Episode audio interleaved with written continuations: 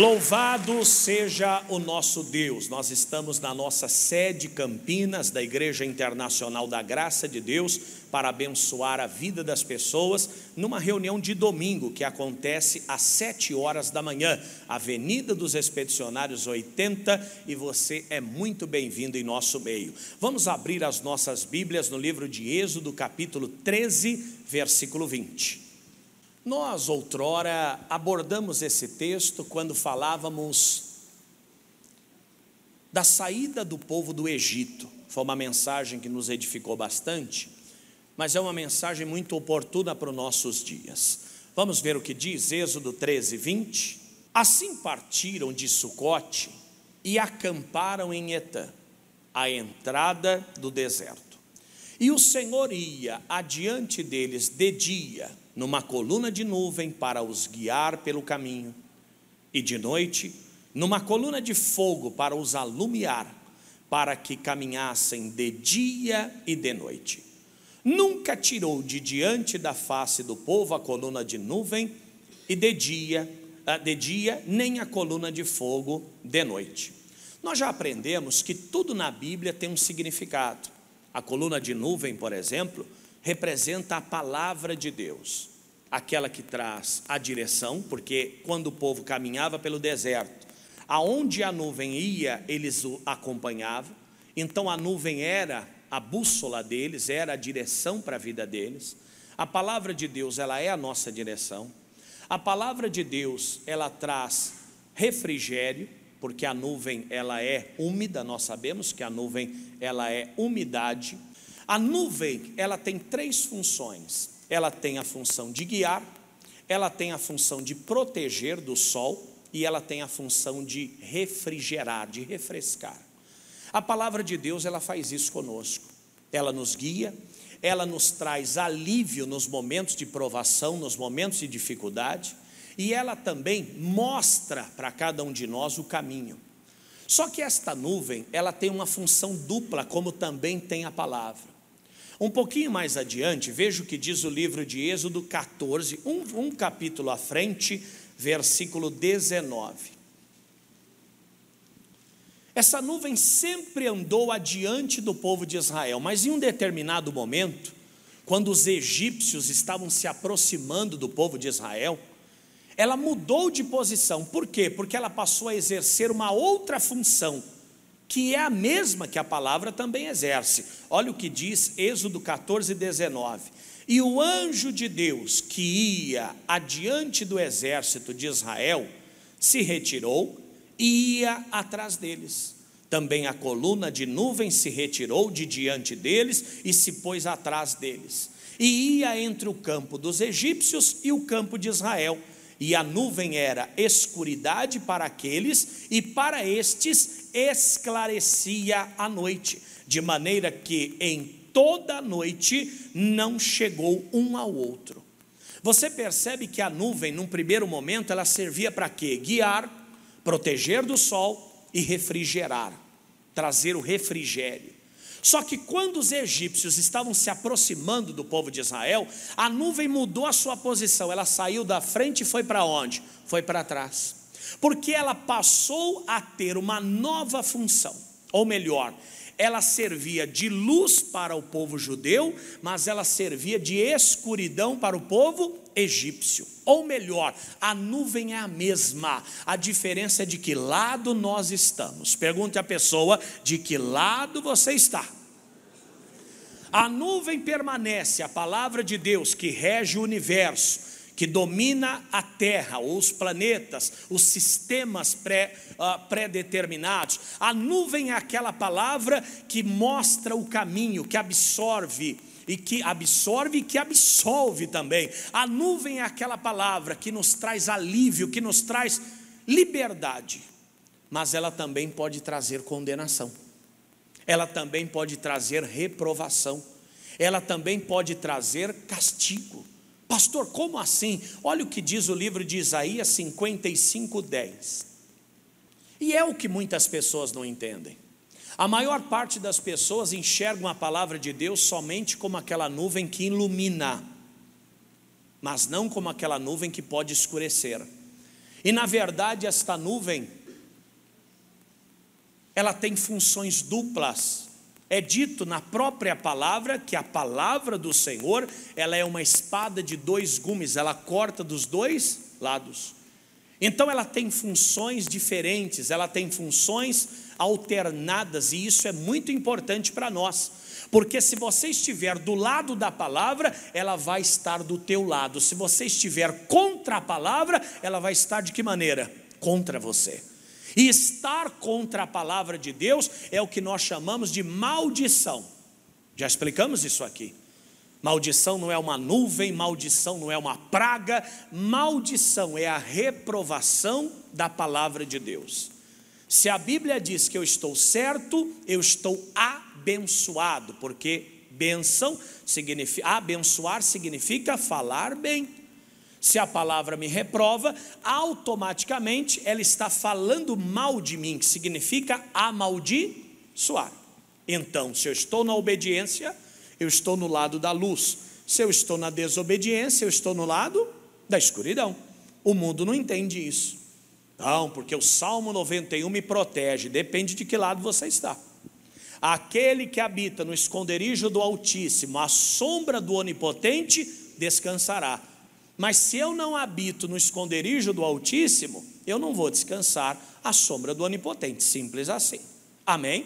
Olha o que diz Isaías 55, 10. Porque assim como descem a chuva e a neve dos céus, e para lá não tornam, mas regem a terra e a fazem produzir e brotar e dar semente ao semeador e pão ao que come, assim será a palavra que sair da minha boca, ela não voltará para mim vazia, antes fará o que me apraz e prosperará naquilo para que eu a enviei. O que, que nós acabamos de ler? Que a palavra de Deus ela produz efeitos. A palavra de Deus ela não é lançada fora. A palavra de Deus nunca é desperdiçada. Deus falou, vai se cumprir. Agora a grande questão é o que Deus falou. Porque esperamos pelo cumprimento da palavra, não é? A palavra vai se cumprir na minha vida. Amém. Eu só espero que você esteja do lado certo. Porque se você estiver do lado errado, a palavra também vai se cumprir.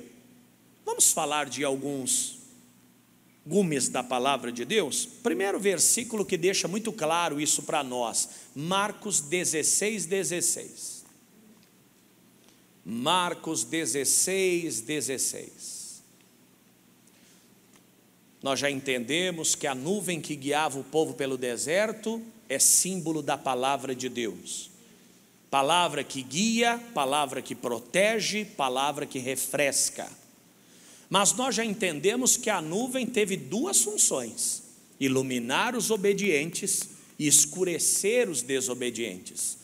Nós já entendemos que a palavra de Deus, ela nunca volta vazia, ela se cumpre. O Senhor Jesus, por exemplo, quando esteve nesta terra, Jerusalém havia mais ou menos 500 anos que estava restaurada. O Senhor Jesus disse: Ah, Jerusalém, Jerusalém, que mata os profetas e apedreja os que te são enviados. Como eu quis vos ajuntar, como a galinha junta os seus pintinhos, mas vocês não quiseram. A vossa casa ficará deserta, até que diga: Bendito que vem em nome do Senhor. 70 anos depois, Tito, imperador romano, invade Jerusalém e expulsa os judeus de lá passaram longe da sua terra por 1930 anos. A palavra se cumpre. Ah, mas é o povo de Deus, sim, exatamente eles que estão debaixo da lei do Senhor. A lei da Argentina não tem poder nenhum contra a sua vida, a lei dos Estados Unidos não exerce nenhuma influência sobre você, mas a lei brasileira, território qual você vive, essa rege a tua vida. Se você é de Deus, muito mais a palavra vai ter influência sobre você, porque você está debaixo da sua autoridade. E aquele que não é de Deus, da mesma forma vai prestar conta. Olha o que diz Marcos 16, 16, que é uma palavra linda de Jesus. Quem crer e for batizado será salvo. Diga, oh, glória! Mas esse é só um gume da espada, né? Vamos para o outro? Mas quem não crê será condenado. A fé salva, não salva? Mas o contrário da fé, que é a incredulidade, condena. Não, todo mundo vai para o céu, que é isso? Jesus não faria essa maldade. Não, Jesus não faz maldade, quem faz é a própria pessoa, que se recusa a recebê-lo como Salvador, que se prepara para uma vida, mas não se prepara para a morte. Não sei se você já notou, a pessoa compra um apartamento para pagar em 30 anos. Agora está chegando até a 40, não é? 40 anos. Mas ela não se prepara para a eternidade que está logo ali. Ela se prepara para casar, ela se prepara para estudar, ela se prepara para vencer, mas ela não se prepara para a vida eterna. E ela acha que Jesus é responsável pela sua perdição. Não. A vida e a morte estão diante de nós. Nós escolhemos o que será do nosso futuro. Aquele que crer e for batizado será salvo. Simples. Não precisa pagar nada, não precisa morrer por nada e por ninguém, não precisa derramar uma gota de sangue, até porque ele já derramou. Mas quando eu me recuso a aceitar essa verdade, esta mesma nuvem, ela me condena do outro lado. Aquele que não crer será condenado. Que coisa! É incisivo, é categórico, é claro, é simples para todo mundo entender. A lei ela tem que ser clara para a pessoa mais simples entender. A lei do Senhor cumpriu o seu papel. Aqui não precisa de um teólogo para interpretar. Aqui não precisa de alguém com níveis de conhecimento elevado, não. Qualquer pessoa, por mais simples que seja, ela é capaz de entender essa palavra. Portanto, ela é responsável em vivê-la. Ou ela está do lado da luz, ou ela está do lado das trevas. Eu quero estar do lado da luz porque eu quero chegar no céu. Eita glória, diga eu vou chegar no céu. Só que não é só essa palavra, existem outras. Vamos acompanhá-la de perto. Isaías 1:19. Hoje nós vamos passear na Bíblia. E é bom porque aprendemos a cada dia mais, não é? Esta reunião das sete da manhã, uma reunião de consagração, e você que nos assiste, é o nosso convidado para estar aqui na Expedicionários 80, tá bem? Vem aprender a palavra de Deus aqui com a gente. Estamos no centro de Campinas, São Paulo. Livro de Isaías, capítulo 1, verso 19. Veja que proposta maravilhosa. Veja que oferta imperdível, não é? Olha o que diz: se quiserdes e ouvirdes, comereis o bem dessa terra. Primeiro tem que querer, não é? Eu quero. Eu quero. Sem o desejo, ninguém chega a lugar nenhum. A pessoa não quer casar, não tem quem convença ela. Mas é a mulher mais linda do mundo. Não, ainda não estou preparado. Eu sou muito feio. Não é assim? O outro decidiu, quero casar, ele casa em uma semana. Entra na internet, primeira doida que ele vê, já curte todas as fotos dela, semana que vem ele está casando. A pessoa que quer aprender alguma coisa, ela aprende. A pessoa que não quer, não adianta. Mas dois mais dois mais dois são quatro. Mas, mas eu não estou entendendo. Eu lembro eu fazendo tabuada no tempo que os maiores desafios da minha vida era fazer a tabuada de 1 a 10. Que saudade. Saudade que eu tenho desse tempo. E a minha mãe dizia: Olha, você não vai fazer a lição? Não é assim que a gente faz? Domingo, 10 horas da noite. Você tem lição para entregar amanhã. E o menino faz assim. Aí começa, pega o seu caderno, vai lá e, e debruça na mesa, né? Tem gente que sabe o que tem que fazer e não faz. Tem que querer, não é? Tem que querer. Mas não é só querer, é ouvir. Porque há pessoas também que são tão impetuosas no seu querer que elas acabam sendo destrambelhadas. Você já viu alguém destrambelhado na vida? Pode deixar que eu carrego, ele dá puf, cai no chão. Você diz, ai miserável, levei duas horas fazendo esse troço. Não é verdade? Deixa que eu manobro, deixa que eu pá! Tem pessoas que fazem isso o tempo todo. Você tem que querer e tem que ouvir. O que, é ouvir? Ouvir a instrução, ouvir a direção, o que pode e o que não pode, o que deve e o que não deve, o que é vontade de Deus e o que não é, porque na Bíblia Sagrada nós temos a regra geral. O que é a regra geral? Vale para todo mundo. Mas na verdade o Senhor tem um plano individual a cada um de nós. Então tem coisas que é para você que não é para mim.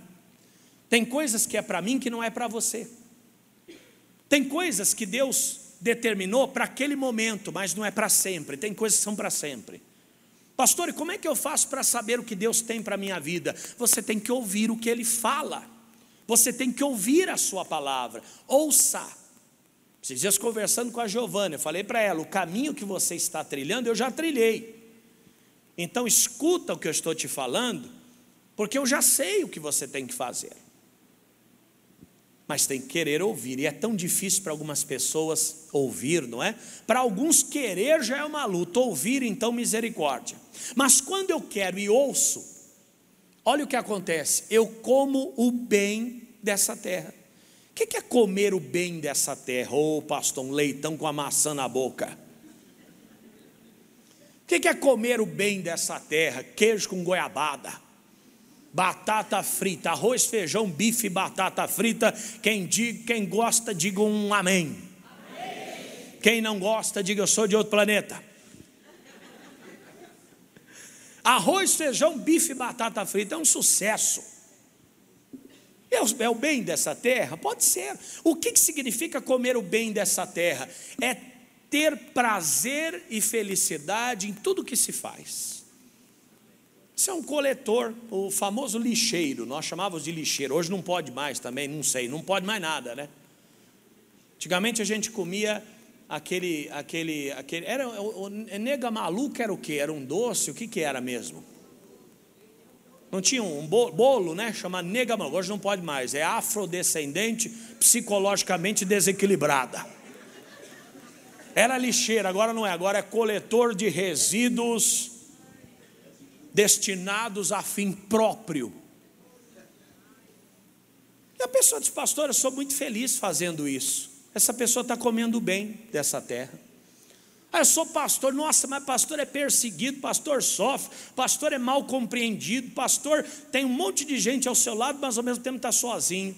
Mas se ele ouviu a voz de Deus e ele desejou, ele está comendo o melhor dessa terra, aquilo satisfaz. Tem gente que diz assim: vamos para a praia. Você diz assim: graças a Deus. Porque você vai para a praia? Não, porque eles vão e você vai ficar sozinho. Isso é comer o bem dessa terra. Nossa, mas você não quer ir para o Guarujá? A pessoa diz: não, eu quero meu sofá. O bem dessa terra não é propriamente o que se tem, o que se come, o que se faz, mas é o que se sente.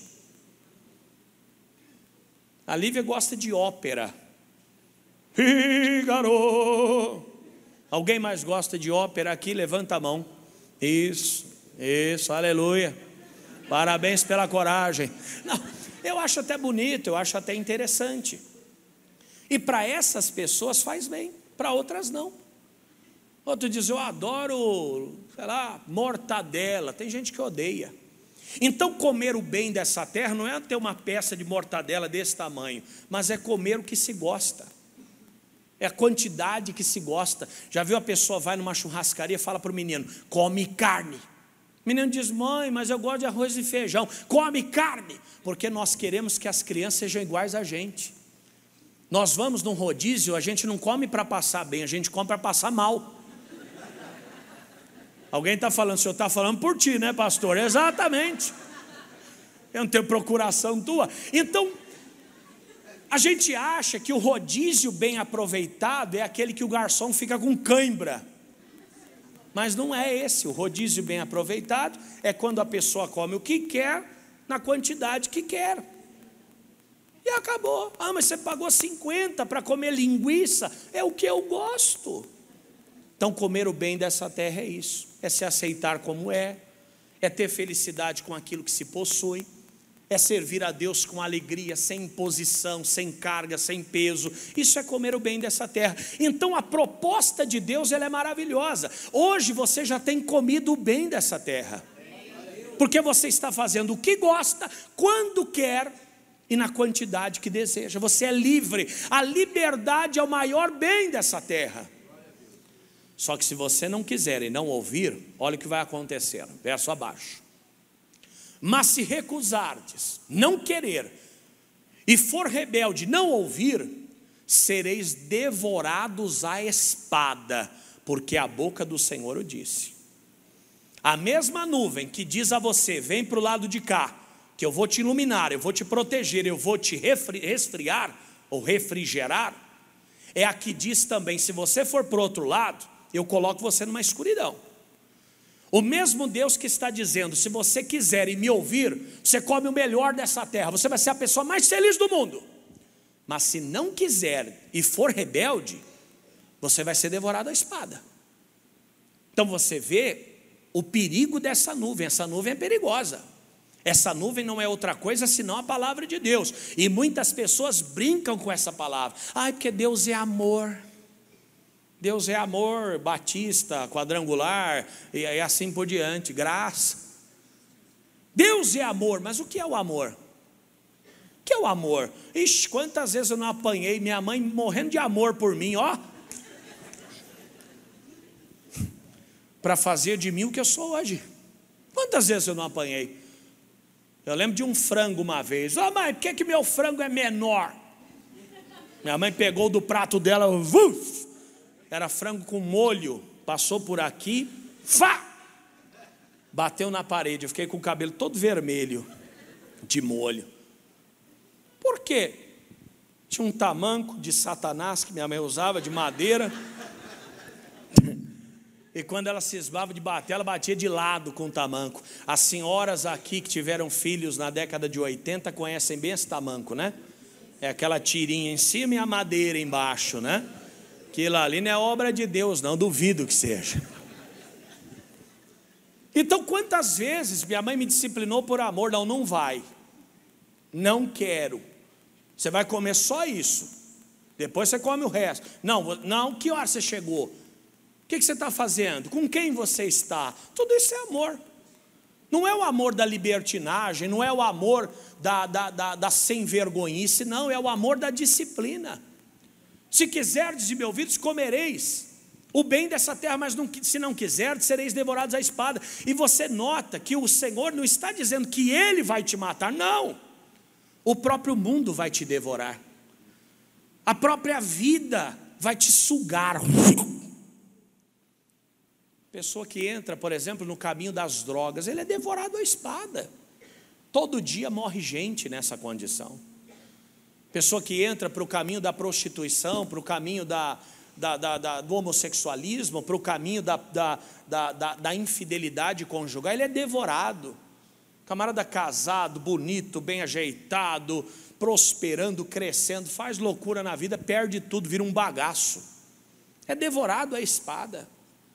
Então quer dizer, essa nuvem, ela é maravilhosa, mas você precisa estar no lugar certo, que é o lado da luz porque se estiver na escuridão, vai perecer. Quer ver outra passagem interessante? Malaquias 3,10. E é uma passagem muito polêmica, porque Malaquias, capítulo 3, verso 10 em diante.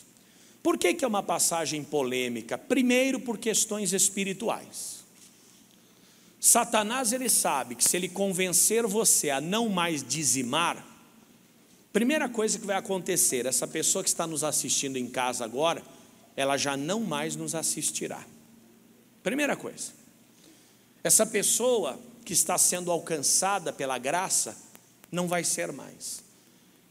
A igreja que está num lugar maravilhoso vai para a rua de trás ou vai para uma garagem. Não é verdade?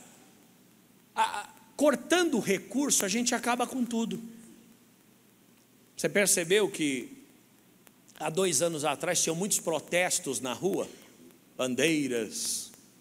Cortou o recurso, o que, que aconteceu? Acabou os protestos, acabaram. Ou você tem um carro de som e 20 pessoas atrás com uma cartolina. Cortou o recurso, acabou a força. Satanás sabe que se a igreja perder o recurso, ela perde a força. E as pessoas também Falamos de Satanás, falar das pessoas. elas têm uma tendência a serem apegadas aos bens materiais. Então a palavra que vamos ler agora, ela é tão não contraditória, mas combatida, exatamente por isso, por causa dos interesses de Satanás e por causa da maldade do coração do homem. Porque se o homem entendesse que Deus nunca tirou nada de ninguém, nunca tirará, o homem seria fiel a Deus do começo ao fim. Até porque o dízimo, que é o que vamos falar, a gente primeiro recebe para depois devolver. Se você não recebeu nada, você não vai dar nada. Olha o que diz essa passagem, Malaquias 3,10.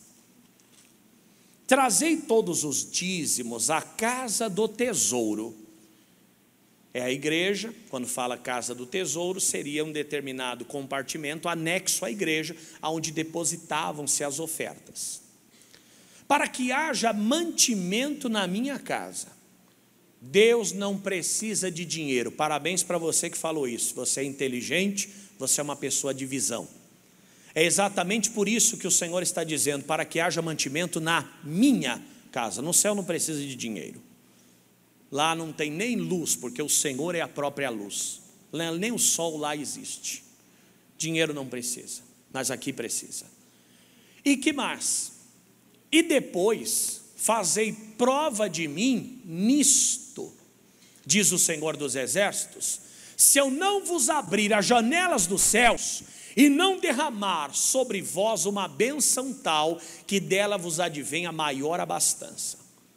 Então o que, que nós temos? Fidelidade. Quando eu sou fiel a Deus, devolvendo o dízimo. Ah, eu, o meu dízimo é, são 20 reais. O meu não, não, o seu dízimo é 10%. A palavra dízimo significa décima parte. Se você dá 10%, você é dizimista. Se você não dá 10%, você não é dizimista. Pastor, e o vintimo? Não, também não. Vintíssimo, né? Também não, é invenção do homem. É dízimo e acabou. Não é nem 5, nem 20, nem 12, é 10. A palavra é 10. Como batismo. A palavra batismo significa imersão. Então, batizado é imerso. Não tem outro jeito, tá bom? E qual é a promessa? Abrirei as janelas dos céus. Vamos entender o contexto da palavra. Aqui o povo de Israel vivia e vive numa região desértica. O que mais precisa no deserto, o que, que é? É água, é chuva. Então, quando o Senhor, por meio desta palavra, ele fala da chuva, das janelas dos céus, ele está se referindo à chuva. Ou melhor, se vocês pegarem a décima parte das hortaliças, das frutas, das criações, e devolverem na minha casa, eu vou abrir as janelas dos céus e derramar bênção sem medida. Ou melhor, não vai faltar chuva para vocês. Não faltando chuva, não falta colheita, não falta dízimo, que não falta chuva, que não falta colheita, que não falta dízimo. É a nossa vida hoje. Só que hoje nós não colhemos, não plantamos, nós vivemos num sistema, num sistema capitalista, então nós devolvemos em espécie. Mas se você notar, abrirei as janelas dos céus para a nossa realidade. Você imagina um Deus que é dono do ouro e da prata abrindo janela do céu sobre a sua vida. Você tem que olhar para o céu e falar: Jesus, manda, manda devagar, porque tudo de uma vez eu não aguento. É muita coisa é janelas dos céus abertas, é vendendo como nunca, é prosperando como nunca, é crescendo, sendo promovido, sendo abençoado. Diga eu recebo essa bênção. E sabe qual é a parte mais interessante do dízimo? Você não precisa dar para receber, você primeiro recebe para depois dar. Abraão entendeu isso. Abraão falou: peraí, eu saí da minha terra, da minha parentela, vou recomeçar a minha vida. Quer saber de uma coisa? Quer saber de uma coisa? Só me dando no coração, né? Só me dando algo, eu vou te devolver 10%. O Jacó, neto dele, quando estava lá no deserto, não tinha nada a perder, não tinha um cachorro para puxar, falou assim: Olha, eu lembro da história que eu ouvia do meu pai Isaac, que o meu avô Abraão um dia falou o seguinte: Ó oh Deus do universo, se o Senhor me abençoar, eu vou devolver a décima parte. Quer saber de uma coisa? Deus, Vale para mim também, né? Então faz o seguinte: se o Senhor me abençoar, estou aqui no meio do deserto arrebentado. Eu vou devolver a décima parte, mas eu quero pão para comer, veste para vestir, e eu quero em paz na viagem que faço e voltar em paz para a casa do meu pai. Quer dizer, tudo que ele precisava. Sabe o que aconteceu? Começou a crescer, prosperar, ficou rico. É o que eu preciso, é o que você precisa, não a riqueza, mas a prosperidade. Irmão, é uma proposta maravilhosa que pessoas inteligentes, elas aceitam, elas não vão negar, sabe por quê? Você não vai dar para receber, você vai receber para dar. Se Deus não me der nada, eu não dou nada. Só que tem um porém, pastor, e se eu não quiser? Eu quero gastar os 10%, vou comer pizza, Coca-Cola, vou gastar em gasolina, ficar dando volta no quarteirão, que, e daí? Vamos saber agora. Olha o que diz Ageu 1,7. Ageu e Malaquias é, não viveram exatamente no mesmo tempo, não eram contemporâneos, mas viveram muito próximos uns dos outros, um do outro. Primeiro veio Ageu, Ageu morreu, depois veio o profeta Malaquias. Eles estavam num período é, atípico, por quê? Eles haviam voltado da Babilônia, Israel estava destruído, inclusive o templo. Esdras, Neemias, essa turma, Daniel, estavam na luta para a reconstrução do templo. Só que quando eles voltaram para Jerusalém, ao invés de eles se preocuparem em reconstruir o templo, o que, que eles reconstruíram? As casas. Casa, escola, comércio. E o templo em ruínas, em frangalhos. Olha a palavra que veio. Ageu, capítulo 1, verso 7. Amém? Assim diz o Senhor dos Exércitos: Aplicai o vosso coração aos vossos caminhos. Subi ao monte, trazei madeira e edificai a casa. Que casa? A casa de Deus, a igreja. E dela me agradarei e eu serei glorificado, diz o Senhor. Agora, se não fizer isso, olha o verso 9: Olhaste para muito, mas eis que alcançaste pouco. E esse pouco, quando trouxeste para casa, eu lhe assoprei. Por quê? Disse o Senhor dos Exércitos: Por causa da minha casa que está deserta. E cada um de vós corre à sua própria casa. Só o de baixo para emendar com Malaquias. Por isso retém os céus os seus orvalhos e a terra retém os seus frutos, e fiz vir a seca sobre a terra. Volta para cá. Qual foi a promessa de Malaquias? Abrirei as janelas. O que, que vai ter? Chuva. Mas tem um porém.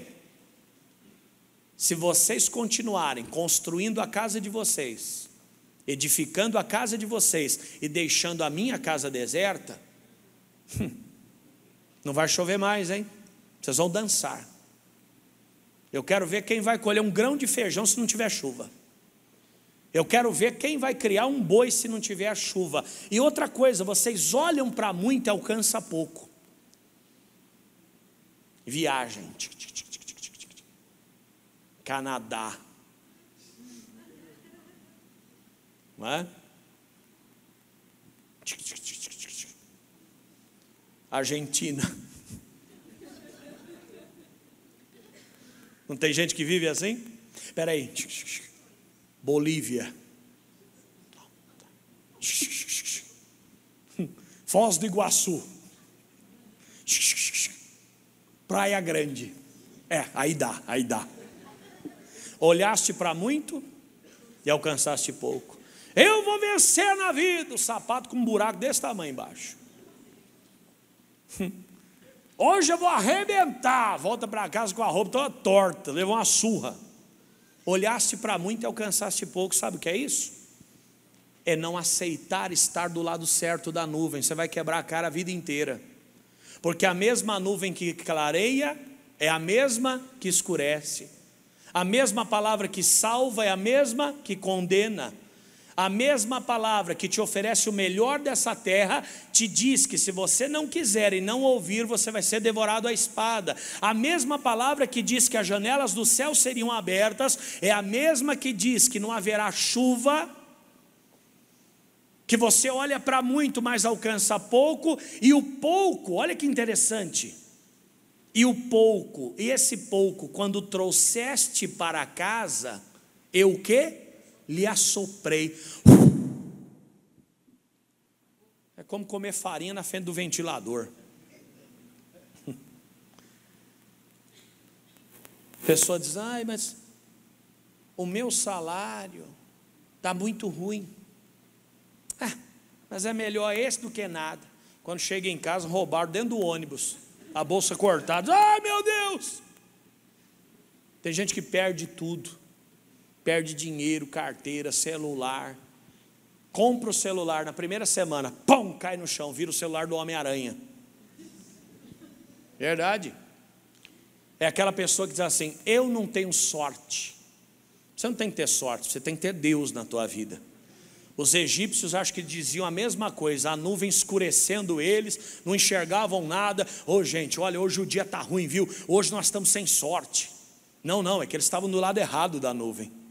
Se eles fossem aliados do povo de Israel, de que lado eles estariam? Do lado de lá se eles fossem amigos da palavra de Deus, se eles fossem servos do Senhor, eles estariam do lado de lá. Que a nuvem existe, existe, que a nuvem é real, é. A questão é de que lado nós estamos. Pastor, eu não sei, eu comprei 10 carregadores de celular só essa semana, quebra tudo. Melhor você mudar de lado, hein? Pastor, faço compra, está estragado o negócio, quando eu vou comer está estragado.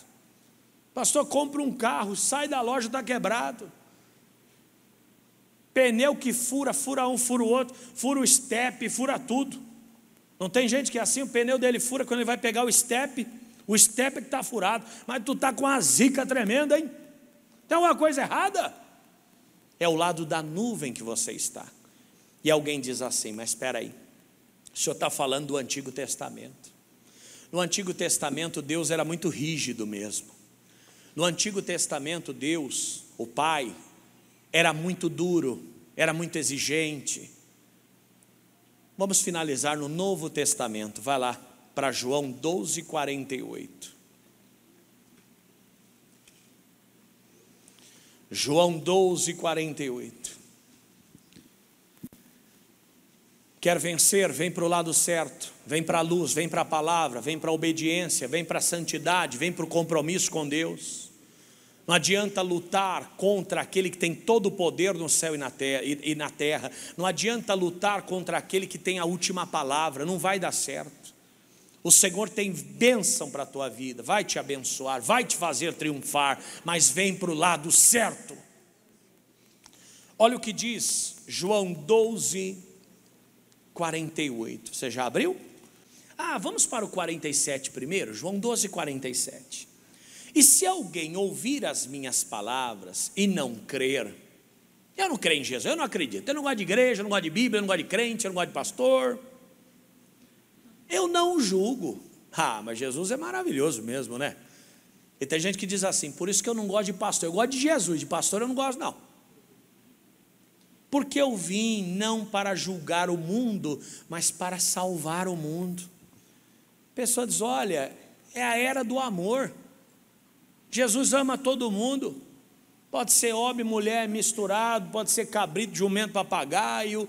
Jesus, Jesus não julga ninguém, Jesus não condena ninguém. Jesus é uma pessoa maravilhosa, Jesus é uma pessoa que ama todo mundo, Jesus é uma pessoa bacana, é verdade, ele é tudo isso. Mas olha o que ele disse no próximo versículo: Quem me rejeitar a mim e não receber as minhas palavras, já tem quem o julgue. A palavra que tenho pregado, essa há de julgar no último dia. Simples assim. Jesus não condena ninguém. Quem é que condena? É a palavra. A nuvem não mata ninguém. A nuvem apenas está posicionada, é a própria pessoa que decide de que lado ela está. Jesus disse: Olha, eu não vim julgar o mundo, eu vim salvar o mundo, fique tranquilo. Quanto a mim, vocês podem ficar despreocupados. Agora é melhor vocês ficarem atentos com as palavras que eu tenho pregado. Essa vai arrebentar meio mundo no último dia. essa vai pesar. Já viu aquele dono da empresa que passa por você de manhã, fala assim: Bom dia, como está? Tudo bem? Bom trabalho. Final do dia chega o encarregado e fala: Olha, você está demitido. Você diz, rapaz, mas o chefe falou comigo hoje de manhã. Mas o dono sorriu para mim. Sorriu, mas ele percebeu que você estava cortando tudo errado que você estava fazendo. Mas ele é o dono. Ele não vai ter um embate direto contigo. Ele tem milhares de pessoas para cuidar. Pegou você dormindo, lá na guarida. Aí ele passa com toda gentileza: Bom dia. Você diz: Bom dia, estava em meditação transcendental. Estava em reunião comigo mesmo. E o chefe vai embora. Você diz: Ufa, ainda bem que ele gosta de mim. Eu e ele, ó, pau a pau. Chega no final, seu cartão não está lá na. Então não se iluda com essa nuvem. A nuvem é maravilhosa. A nuvem tem é, claridade, a nuvem tem frescor, a nuvem tem proteção, mas ela também tem o lado da escuridão. A grande questão é: você escolhe de que lado você vai estar. Eu já escolhi o meu, você já escolheu? Então vamos aplaudir Jesus, que é o Senhor.